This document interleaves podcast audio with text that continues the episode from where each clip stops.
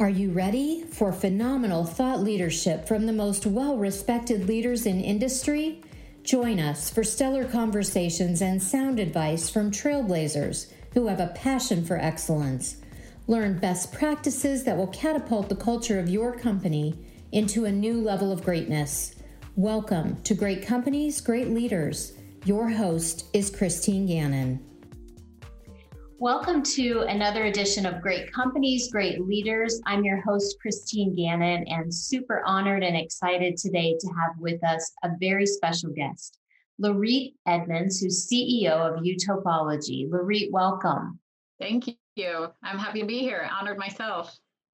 So, a little bit about Laurette and her company before we get started. She's the founder of Utopology with over 25 years of experience developing and growing sales, marketing, product development, HR, and operations teams inside of small, medium, and Fortune 100 companies. She has extensive experience executive coaching and C level professionals. She specializes in strategic planning, culture design, and career pathing and development. Prior to establishing her company, she held leadership positions in commercial real estate, talent acquisition, and technology companies. She served in roles such as Chief Operating Officer, Vice President, and Product Manager. And during her tenure, she's built up many teams, such as sales, HR, operations, finance, and has mentored and coached many of her employees through growth and promotions.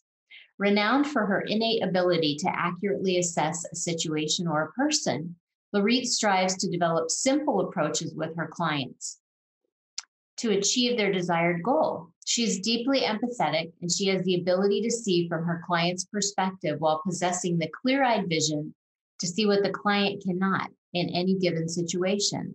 She's personable and knowledgeable, and Laurette is known for establishing meaningful relationships with clients, which aids her intuition of best fit matches between individuals and organizations. It's so great to have you here. I I would love for you to share with our audience your journey. How how did you arrive at CEO of a company? How did how did that all come together? Um, you to be honest with you, I wish I could say that I had this well thought out plan and I just executed on all the steps, but it, it wasn't this way.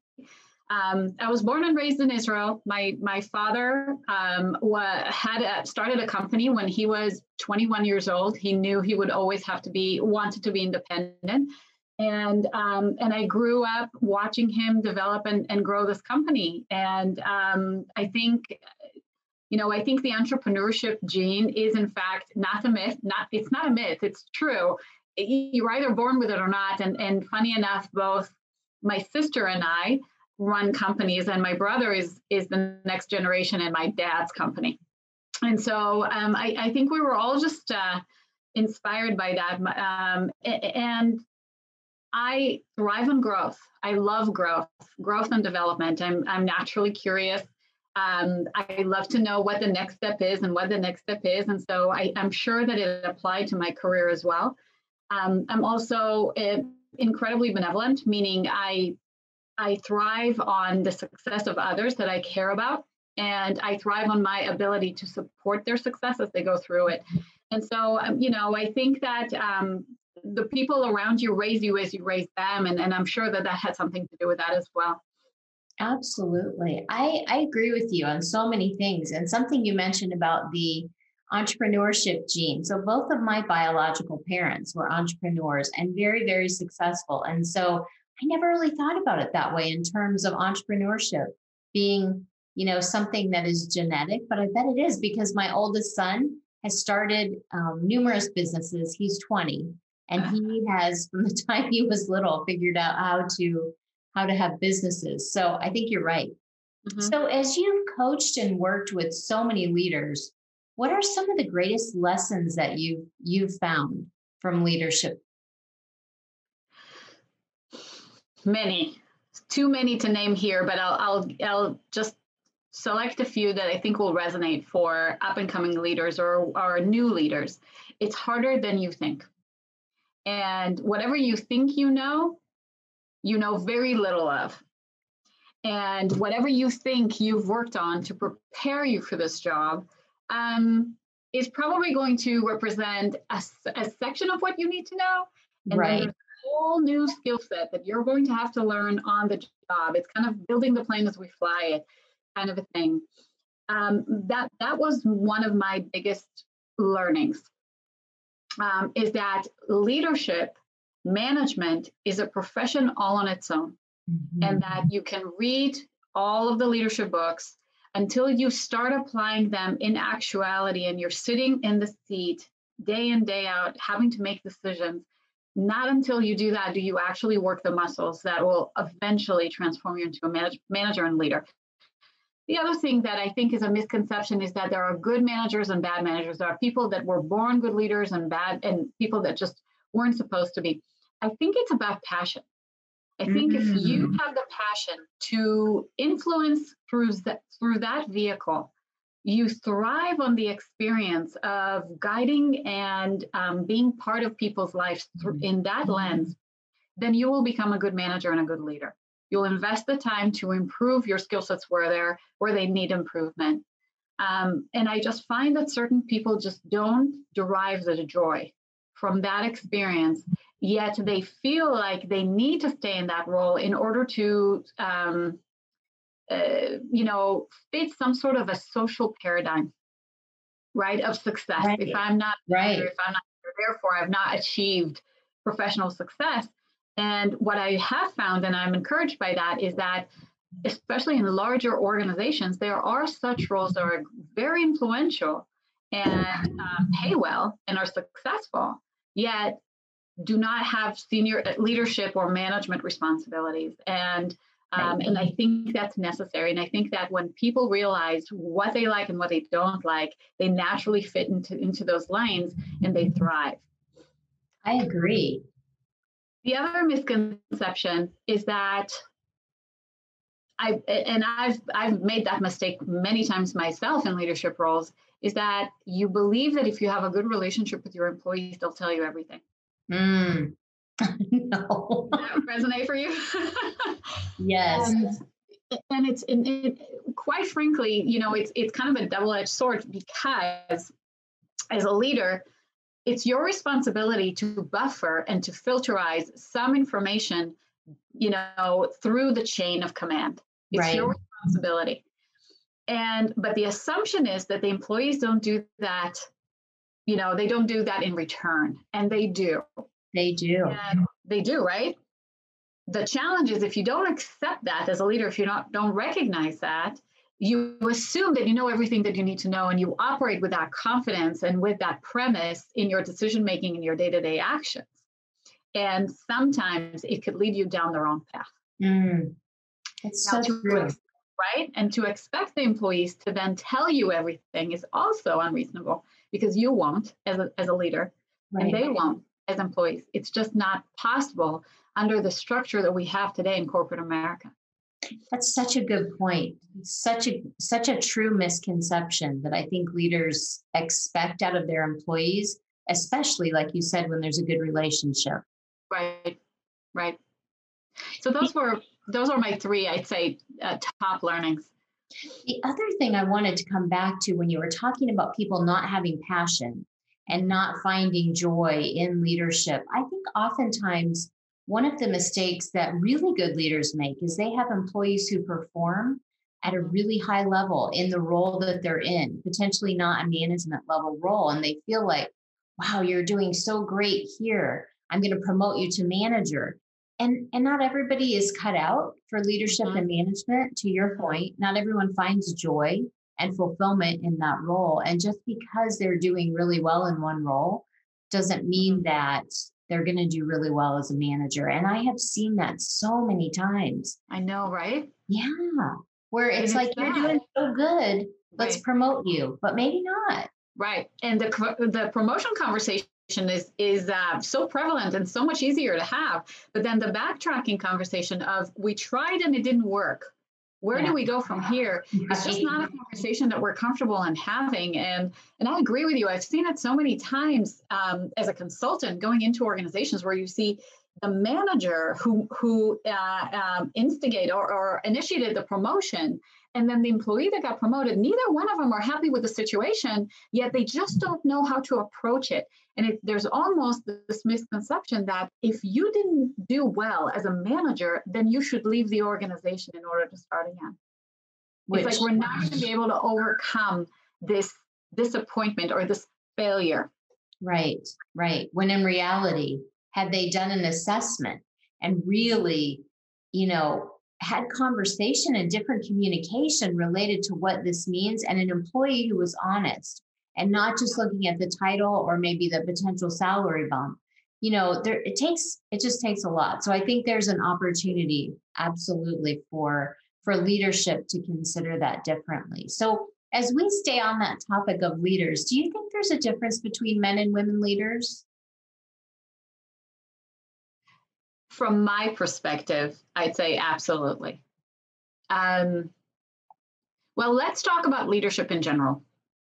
Um, leadership is defined as the, well, at least in my mind, leadership is defined as the responsibility and the ability to influence decisions um, inside of an organization and then authorize well authorate them into execution that that's how i see it Another simple way of saying it is that leadership equals power.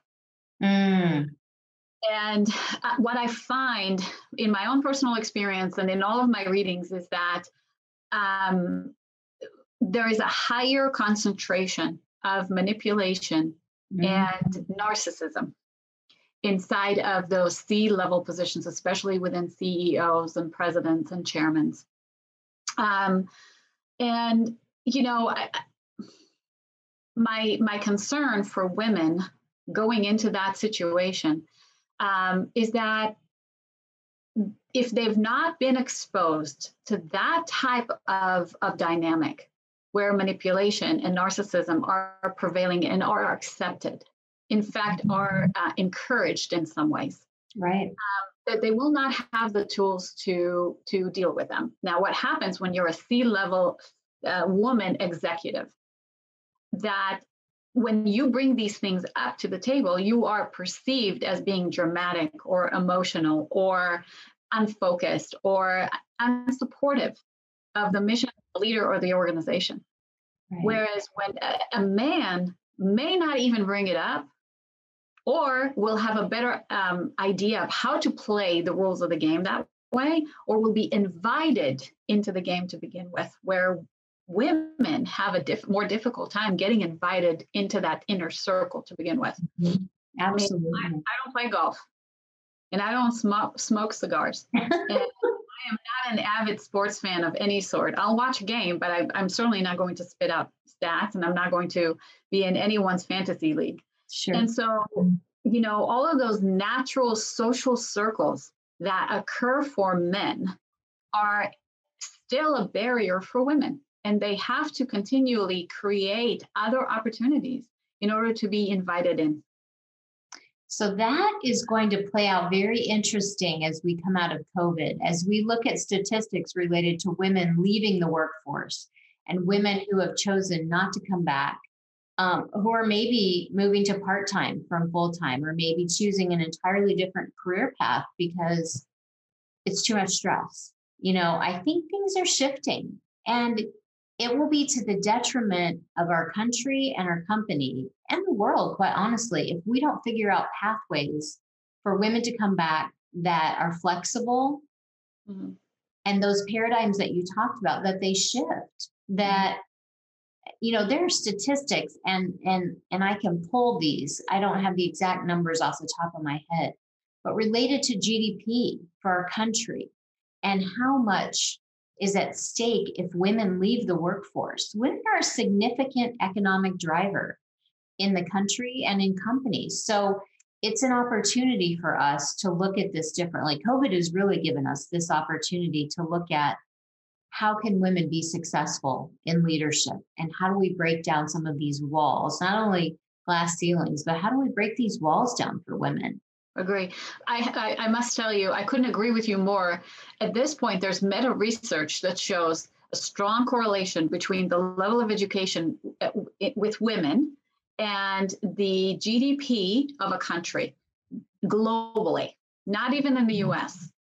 and that the key to improving the GDP in a country is simply to improve the level of education of women. This is the one factor. And, and it's been again and again. And at this point, it's even meta.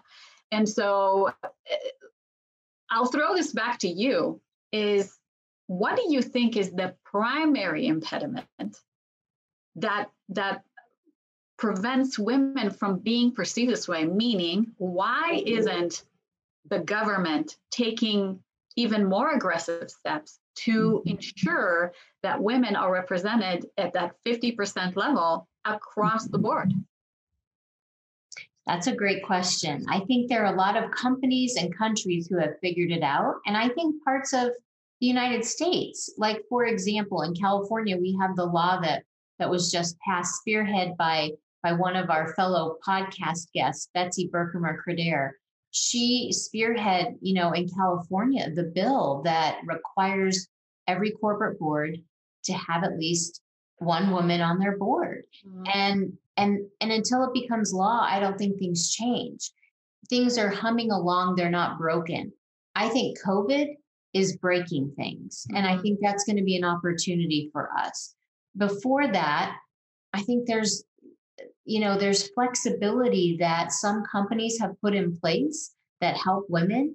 But mm-hmm. again, the pandemic has really put a spotlight on how much women juggle as they manage their career, their family, their home, their elderly parents, schools, and, and a million other things that women take on. I think COVID has really put a spotlight on that. And for companies to create pathways for them to come back um, I think it's going to have to be the company. I don't I don't know at the government level if if we'll be successful anytime soon. It feels like molasses when something has to go through the government, but countries and companies and, and people within the countries and companies can make a difference. Well, if you if you derive from um, economics, how you shift economics in a country is that it starts at the business level, but if you want to create sustainable change, it needs to be legislated.